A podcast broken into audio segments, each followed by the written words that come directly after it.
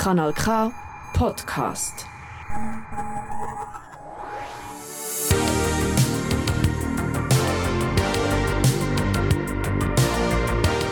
Konfcast, der Podcast von der Aarauer Konformandinnen und Konformanden zu Gott, unserer Welt und ihrem Leben.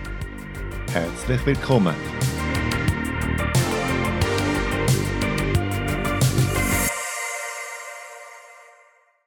Hallo, ich bin Jonna. Und ich heiße Kim.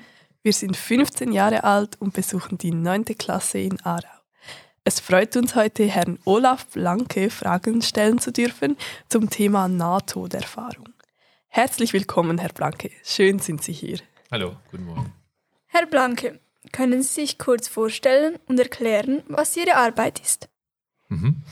Ich habe am Anfang Medizin studiert und ähm, habe mich, äh, habe dann relativ schnell festgestellt, dass die Neurowissenschaften, also wie das Gehirn funktioniert, mich am, am meisten äh, interessiert und habe dann als Arzt in Genf angefangen erst und habe dort hauptsächlich Forschung gemacht und bin seit nun 18 Jahren an der ETH in Lausanne äh, Professor und leite dort mein Labor. Und wir beschäftigen uns mit dem Selbstbewusstsein oder einem dem Ich-Bewusstsein und wie es mit dem eigenen Körper, wie das Gehirn den Körper repräsentiert, zusammenhängt. Warum befassen Sie sich dann beruflich mit diesem Thema? Also das Thema Ich-Bewusstsein oder Bewusstsein ist ein, ein, ein, ein Thema, das eng mit dem Gehirn zusammenhängt. Aber wir haben eben auch festgestellt, ich glaube, darauf zielt deine Frage ab, dass wenn es zu Problemen kommt, wie mein Körper jetzt hier an dieser Stelle vom Gehirn dargestellt wird, wenn ich meine Hände bewege zum Beispiel, müssen geschehen in meinem Gehirn, kommt es zu Veränderungen.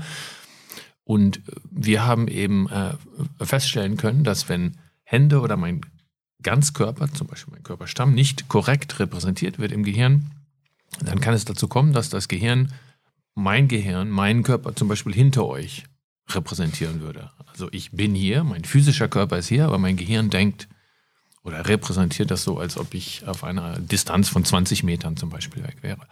Und einige dieser Erfahrungen sind als außerkörperliche Erfahrungen bekannt. Das heißt, dass das Bewusstsein nicht hier verortet wird, wo ich sitze oder bei, bei euch dort auf dem Stuhl, auf dem roten Stuhl oder auf dem äh, grünen Stuhl hier, sondern irgendwie auf einem anderen Stuhl, rechten, rechts verschoben oder links verschoben.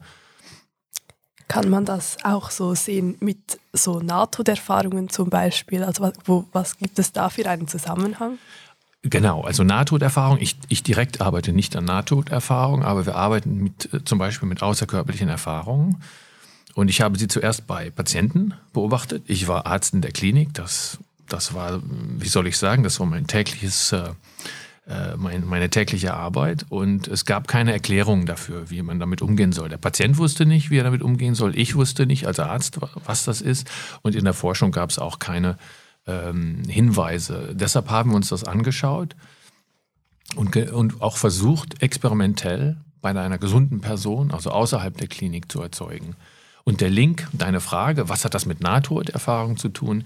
Wenn es bei zu Nahtoderfahrung kommt, das heißt, es, es handelt sich um eine Person, die entweder im Sterben liegt oder nicht. Und diese Person kann das Gefühl haben, außerhalb des Körpers zu sein, eine Art Licht und Tunnel zu sehen, Stimmen zu hören, Menschen um sich herum zu fühlen.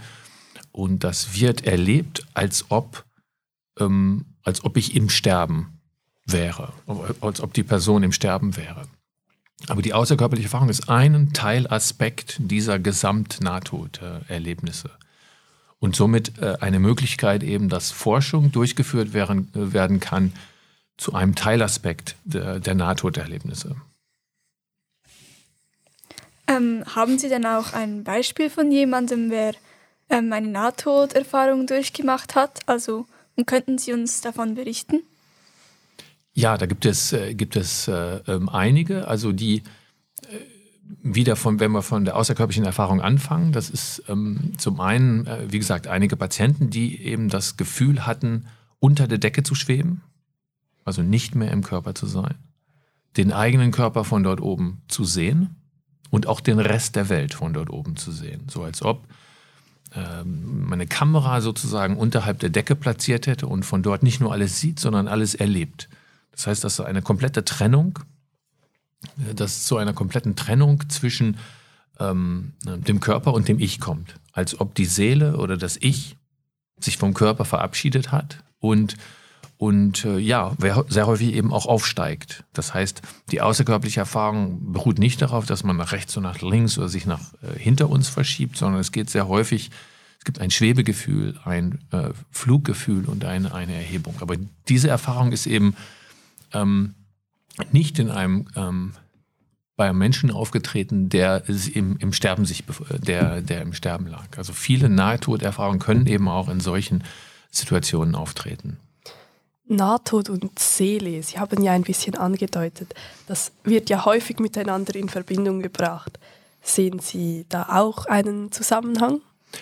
Ja, auf jeden Fall gibt es dort einen Zusammenhang. Der ist natürlich sehr schwierig. Man muss als Wissenschaftler dann versuchen, Seele zu definieren. Und da sind Wissenschaftler eigentlich nicht so sehr gut zu geeignet. Man spricht dann von anderen Aspekten. Und äh, ich denke, wenn man von Seele reden will, dann sollte man vielleicht auch mit Philosophen zusammenarbeiten oder mit mit Theologen oder mit Religionswissenschaftlern. Es gibt sehr viele Gebiete, die sich mit diesem großen alten Thema Seele äh, beschäftigen.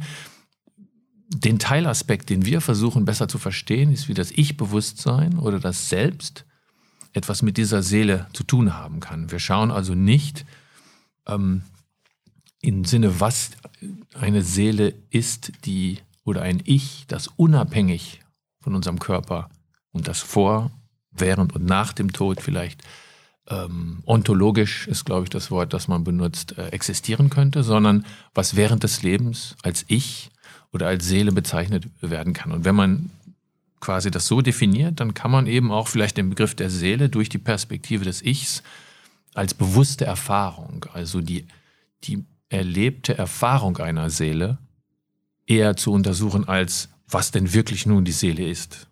Also die Erfahrung der Seele ist also etwas anderes als was eine Seele physikalisch oder physisch oder in anderen Bereichen der Wissenschaft ist. Und wie würden Sie persönlich die Seele definieren? Hm. Also genau, also da muss, da muss ich jetzt auch wieder vorsichtig sein, weil als Wissenschaftler, was ich gerade eben versucht habe zu erklären, ist, dass ich mich mit dem Gefühl, eine Seele zu haben, beschäftige. Und ich denke, dass Nahtoderlebnisse und außerkörperliche Erfahrungen unsere Beziehung zu diesem Gefühl, was eine Seele sein könnte oder ist, verändern oder auch verändern können, wie ich auf mein Leben und das Leben anderer schaue. Und, und deshalb finde ich die Phänomene interessant und ich als Neurowissenschaftler bin ich dann auch oder bleibe in meinem Gebiet. Natürlich macht es Spaß zu spekulieren und aus Bereiche der, der Kunstwissenschaft, aus der, der Theologie, der Physik äh, einige Leute, ähm, es gibt einen Nobelpreisträger, Roger Penrose, der sich äh, als Quanten, mit der Quantenphysik, ich weiß nicht, ob der das in, in, in der Schule hattet, aber dass, dass auch Physiker sich mit dem Begriff der Seele und des Bewusstseins beschäftigen und Neurowissenschaftler auch. Also wir tra tragen, tragen unseren Teil dazu bei, ähm, den Anteil des Gehirns an diesem Konzept Seele und an der, und ich sage es nochmal, Erfahrung, eine Seele zu haben oder nicht oder dass die Seele mit meinem Körper was zu tun hat oder nicht zu verstehen. Wir haben gelesen, dass eine, also die Leute, die eine Nahtoderfahrung gemacht haben, so die Angst vor dem Tod wie ein bisschen verlieren. Sehen Sie da auch so einen tieferen Sinn dahinter, dass dies offenbar eine bereichernde Erfahrung ist? Also ich, ich denke, es ist ein ganz wichtiger Punkt, sich mit diesem Thema zu beschäftigen. Nicht nur, um es zu verstehen, was wir bis jetzt besprochen haben, sondern auch, wozu es gut sein könnte. Und, äh, und was du sagst, genau das ist ähm, relativ typisch für diese Erfahrung. Ähm, auch für die außerkörperliche Erfahrung. Haben wir also eine Art Einblick in, in oder eine bestimmte Art von Nähe zum, zum Leben, die gewonnen wird und auch es kommt zu veränderten Wahrnehmungen, was meine Rolle im Leben ist und was ich hier machen will. Da ist also, sind also eindeutig positive Elemente der außerkörperlichen Erfahrung, aber auch der Nahtoderfahrung, die es gibt. Es gibt auch Leute, die das überhaupt nicht mögen. Also für manche ist es sehr negativ, für manche ist es neutral. Das ist eher selten. Es ist ein sehr starkes äh, Erlebnis, das man auch nur ein oder zweimal im Leben hat, im Vergleich schon bei der außerkörperlichen Erfahrung. Die NATO ist noch, noch selten, also maximal einmal oder bei manchen auch öfter, aber es ist doch ein Großteil ist sehr positiv und es verändert den Blick auf sich selbst und auf das Leben, falls es zu solchen Veränderungen kommt. Aber wichtig auch, es gibt auch die anderen Leute, die sagen, Das möchte ich nie wieder haben, das war schrecklich, ich hatte Angst. Natürlich, Sterben ist mit Angst äh, auch natürlich äh, ganz starke Angst äh, bezogen und, und viele wollen es auch nicht haben. Aber es gibt interessanterweise eben trotz dieser starken Wahrnehmung auch, auch positive Elemente. Ähm, und Sie arbeiten ja mit diesem Thema. Haben Sie jetzt eher Angst vor dem Tod oder nicht? Ich glaube ja. Also Angst vor dem Tod, das hat viel mit, ähm, ich glaube, die hat jeder. Das, ähm, äh, die, das haben Menschen, das haben Tiere. Ich, ich, ja, die Forschung die hilft, viele Sachen zu verstehen, wenn es dann ums eigene Leben geht oder um das, das Leben von meinen Kindern, von meinen Eltern, von meiner Frau, dann, dann, dann sind das genau dieselben Ängste, die, die, glaube ich, jeder hat, die wieder da sind, die sehr stark sind. Ähm, und ich denke, ja, die, die, die, die Wissenschaft hilft, hilft da nicht. Ich glaube, äh, ich glaube, dass ein Glauben da vielleicht eher hilft.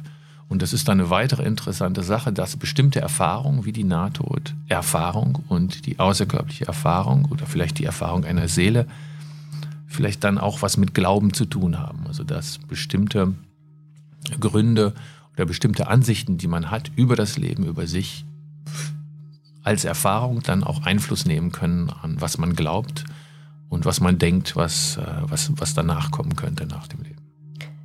Also was glauben Sie denn persönlich, was passiert mit der Seele nach dem Tod? Da kann ich nur antworten, dass ich es einfach nicht weiß und dass es auch äh, sehr schwierig sein wird für irgendeine Person, das herauszufinden, wissenschaftlich gesehen. Ähm, die Erfahrung der Seele und die Erfahrung des Ichs, das ist, was mich antreibt im Hier und Jetzt, dass man versteht, wie es dazu kommt, dass Menschen in verschiedenen Kulturkreisen Begriffe der Seele überhaupt entwickelt haben. Wie kommt es dazu? Und was sind das für Gehirnprozesse, die daran beteiligt sind? Und Gehirnprozess heißt also dann auch psychologische oder kognitive Prozesse. Wieso ähm, wir eben meiner Meinung nach diese, diese wichtigen Konstrukte und wichtigen Modelle aufgestellt haben, dass das Leben nach dem Tod weitergeht. Und was ist das für ein Leben? Und warum das die Menschen äh, so beschäftigt? Warum wir unsere, unsere Angehörigen und unsere Liebsten beerdigen? Warum das weitergeht? Warum, warum es diese Modelle gibt? Ich denke, es ist eine sehr interessante Frage. Innerhalb der Theologie natürlich, klar, innerhalb der Neurowissenschaften, auch anthropologisch, glaube ich, eine, ein, ein, etwas ganz Wichtiges. Also was die Lehre vom Menschen und warum der Mensch solche Systeme eben hat ähm, aufbauen können und, und dass wir eben darüber sprechen können. Denken Sie, es wird mal Antworten geben und wenn ja, also wann? ähm, ja, ich meine, die Wissenschaft geht immer, immer vorwärts, aber wie ich eben meinte, also wenn es um das Problem gibt es oder ein Leben nach dem Tod oder eine Seele, dann wird, glaube ich, die Wissenschaft ist einfach nicht die richtige Wissenschaft darauf zu antworten viele Wissenschaftler sagen, das Gehirn ist tot und dann ist es auch mit der, Lebe, Lebe, mit der Seele vorbei, mit dem Ich, mit, mit, mit Olaf Blanke, in dem Fall ist es vorbei. Ähm, aber es ist natürlich interessant zu schauen, warum wir diese Art Mechanismen generieren. Und da muss man dann eben nicht nur mit den Neurowissenschaften schauen, sondern auch mit der Philosophie, mit den Religionswissenschaften und, und Kulturwissenschaften und der Anthropologie, denke ich auch. Herr Blanke, vielen Dank für das Beantworten unserer Fragen. Es hat uns sehr viel Freude bereitet, mit Ihnen zu sprechen. Wir wünschen Ihnen alles Gute und viel Erfolg bei Ihrer Arbeit und der Forschung.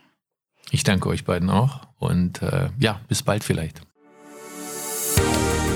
Konfcast, der Podcast von der Aarauer Konformandinnen und Konformanden zu Gott, unserer Welt und ihrem Leben. Das ist ein Kanal K Podcast Jederzeit zum Nachhören auf kanalk.ch oder auf deinem Podcast App.